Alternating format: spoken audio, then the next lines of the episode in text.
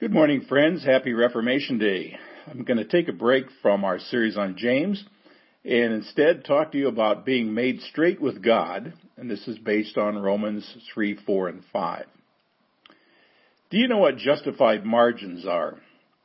Well, it's what you have when the computer arranges the letters in such a way that all the lines of text end up in the same place. That means the right margin is straight all the way down the page. Now take that same concept and transfer it to the Bible and you'll discover something very helpful. To justify means to make it straight.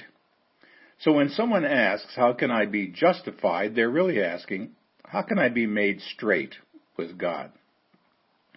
Today in many churches, people will celebrate the 500th anniversary of the Protestant Reformation. It's celebrated on the Sunday closest to the day in 1517 that Martin Luther posted his 95 Theses on the door of the church in Wittenberg, Germany, striking the spark that ignited the Protestant Reformation. Martin Luther was a Roman Catholic monk who struggled to find acceptance with God. Day after day he'd pray and seek God and try to find peace in his soul. But the harder he tried, the more he despaired because he knew the greatness of his sin. He went to Mass, did penance, crawled on his knees up the holy stairs in Rome, whipped himself, kept every decree of his religion, and still he found no peace.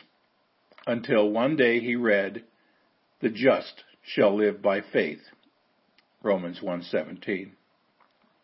It was there that Luther saw that a right standing with God is not based on merit or good works, but wholly on what Jesus accomplished when he died on the cross.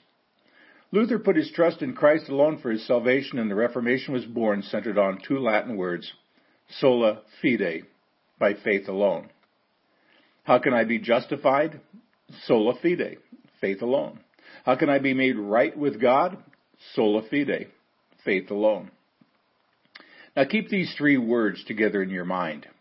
Just, justify, justification. They all come from the same root word in the Greek language. To justify means to declare righteous. Justification is the act of being righteous in God's eyes. Just is what you are when you have been declared righteous by God. Be, to be justified then means you're no longer crooked in the eyes of the Lord. You've been made straight with God. The doctrine of justification is central to our faith. Martin Luther called it the cornerstone of Christianity. One of my favorite authors, J.I. Packer, put it this way. A church that lapses from justification by faith can scarcely be called Christian. When you turn to the New Testament, you find that the Greek word for justification, justify, just, and righteousness all come from the same Greek root, and they're used over a hundred times. And I would add that nobody can really read the New Testament and miss this concept. We see this clearly in Romans 4 verse 5. To the one who does not work, but believes in him who justifies the ungodly, his faith is counted as righteousness. The shock is always in the first part. It's not to the man or woman who works or the religious or the church worker, but to the person who trusts God, who justifies the wicked. This is the heart of evangelical Christianity, that our God justifies the wicked. Now, a lot of people won't come to Jesus because they're just too lost in destructive ways of life. And perhaps you've heard somebody say, well, you don't know how I've been living. Well, I don't. You don't. But God is not in the business of justifying the good. He's in the business of justifying the bad. He doesn't justify the righteous, he justifies the wicked sinner while they're still wicked and sinful. God never said to anybody, clean up your act and then I'll save you. Get yourself in better shape and then I'll forgive your sins. No, that's not the way it works. Now maybe we in the church or in our personal relationships, we've unconsciously said that to a lost person. Maybe we've told them they're too dirty to be saved, but God never said that. God says, run to the cross, embrace Jesus, trust in Him, and you'll be justified even while you're still in a wicked, sinful state. Now, what does it mean to be justified? Paul is borrowing a term here from the courtroom that refers to the final verdict in a trial. It's what happens when the jury returns and the judge says, Have you reached a verdict? And the foreman says, Yes, Your Honor, we have. The judge says, What is your verdict? And the foreman replies, we, the jury, find the defendant not guilty. When you justify a person, you declare publicly that they are not guilty are, and in fact, innocent in the eyes of the law. If you are justified, it means that in the record books by your name there are no black marks. If you're justified, it means your record is clear and clean. It means the charges are dropped, no guilt, no penalty, no condemnation. Every demand of the law has been met in full.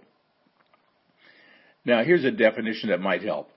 Justification is the act of God whereby he declares that when a sinner believes in Jesus, that sinner is righteous in the eyes of God. I want you to notice four things about justification from Romans chapters 3, 4, and 5. It's this. It's based on grace. That's Romans 3:24. It's grounded in the blood of Christ. Romans 5:9. It's not according to our works. Romans 4:5. And it's through faith. Romans 3:28. Sometimes people talk about justification and forgiveness as if they were the same thing. It is true that they happen at the same time and are inseparable, but no one is forgiven who is not also justified. No one is justified who is not also forgiven. But they are not identical. Forgiveness is the subtraction of that which is sinful from your record. Justification is the addition of that which is righteous to your record. Suppose I could obtain a transcript with your official grades, a copy of your permanent record from the principal's office in heaven. Well, unfortunately, your grade in every course would be the same. You know, seeking God, F. Doing good, F. Obeying God, F. Keeping the law, F. Being perfect, F. Not a pretty picture. How would you like it if we changed your grades? Well, I've got some good news. The valedictorian of the class is quite willing to switch grades. His name is Jesus, and he made an A in each class. So your final grade is this God's honor roll, A. If God gave you a report card on life without Jesus, it would be covered with black marks for all your sins. Indeed, God gives you and the whole human race an F. But when you come to Jesus, your F is washed away and your sins are gone forever. You've been made straight with God. Instead, you get the grade Jesus earned because he finished at the top of the class. You don't just squeak by, you make the honor roll, you go to the head of the class. Because you're so good? No, left to yourself, you'd flunk every course. If you trusted Jesus, you get an A because you're united with him. The same righteousness that once required that you get an F now requires that you get an A. You're not half justified or half condemned. You're not partially forgiven and partially punished. You're altogether forgiven. Your record is wiped clean. You are declared righteous in God's eyes. That's what justification is all about. And you can see why this changed Martin Luther's life. It was this doctrine of justification by faith alone that sparked the Protestant Reformation. It is the one doctrine that sets Christianity apart from the religions of the world. Religion is spelled D-O. It's a list of things people think they must do to be accepted by God, like go to church, give money, keep the Ten Commandments, be baptized, pray every day, do good works. And it's always do, do, do, do, do. And if you want to go to heaven, you must do something and keep on doing it till the day you die. However, Christianity is spelled D-O-N-E. Christianity is not based on what we do, but upon what Jesus, the Messiah, has already done. If you want to go to heaven, you don't have to do anything. You simply trust in what Jesus has already done for you. That's the difference. Do versus done. Either you do it or you believe that Jesus has already done it for you. Now here are three important personal implications of this truth for the believer. If you are justified then, number one, your standing with God couldn't be improved because God sees you in Jesus. Therefore, your standing before God could not be better. Through faith, you're united with Jesus and his righteousness covers you both. When God looks at you, he doesn't see your sin. He sees the righteousness of his son.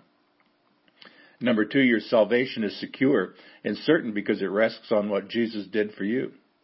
This is the great truth of eternal security. Justification means that you are righteous in the eyes of God because of the righteousness of Jesus. He's right, therefore you're right. He's holy, therefore you're holy. He's accepted by God, therefore you're accepted. He's seated in heaven, therefore you are seated in heaven. Your salvation is secure because it doesn't rest on you. It doesn't rest on your works because you are justified by faith. It doesn't even rest on your faith because your salvation is based not on your faith, but on what Jesus did on the cross. And number three, you can have a healthy self-image because God has justified you through the Lord Jesus Christ. You don't have to try, keep on trying to justify yourself. God's already done that. You don't have to clean up your act so that God will accept you. He's already accepted you because of what Jesus did on the cross. Nothing you can do or could ever do can add value to the death of Jesus, the Messiah. It's fully sufficient. There's an old hymn that I remember memorizing a long time ago back in grade school. Just as I am without one plea, but that thy blood was shed for me, and that thou bidst me come to thee, O Lamb of God. I come, I come. Yes, friends, you come to God just as you are. And it's the only way you can ever come. You come because of the blood of Jesus. You come because He bids you come. That's saving faith. It's come, it's coming to Jesus, the Messiah, just the way you are. A few chapters later in Romans 8 verses 33 to 34, Paul comes to a triumphant conclusion about the security of those who are in Jesus. He writes, Who will bring any charge against those whom God has chosen? It is God who justifies. Who is he that condemns?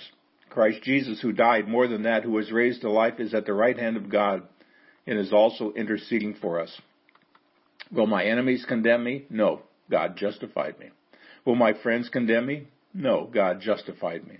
Will the demons condemn me? No, God justified me. Will Satan condemn me? No, God justified me. Will Jesus ever turn against me? No, he died for me. Will my conscience condemn me and the guilt overwhelm me? Maybe on earth, but not in heaven.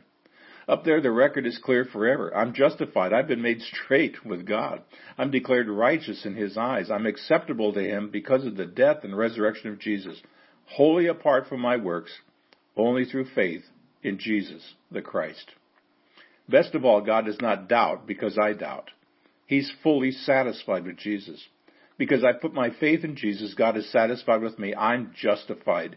Sola fide. See, here is the doctrine of justification in one simple question. What would I do if God did not justify the ungodly? Well, what would you do? Where would you go? Where would you be if God were not willing to justify the ungodly? The answer is you'd be where Luther was, crawling on your knees, praying desperately to God, sinking ever deeper under the crushing load of unforgiven sin. The Protestant Reformation is all about the great truth that God does indeed justify the ungodly, and He does sola fide, by faith alone. Let me put it to you directly. Where do you stand with God today? Are you straight with Him, or is your life still one big crooked mess? have you been justified by faith alone. Consider this, friends. The only requirement is that you admit you need Jesus. Do you need Him? If the answer is yes, then come to Jesus and you'll discover He will take you just the way you are. Our Father, we thank you that you can straighten that which is crooked and make right that which was gone wrong. Some of us have struggled under such a load of guilt for so many years that we hardly believe that anyone, even you, could ever take it away. Grant us faith to believe your word and in believing to find rest for our souls. We pray this in Jesus' name. Amen. Until next time, friends, see the vision, live the mission, feel the passion.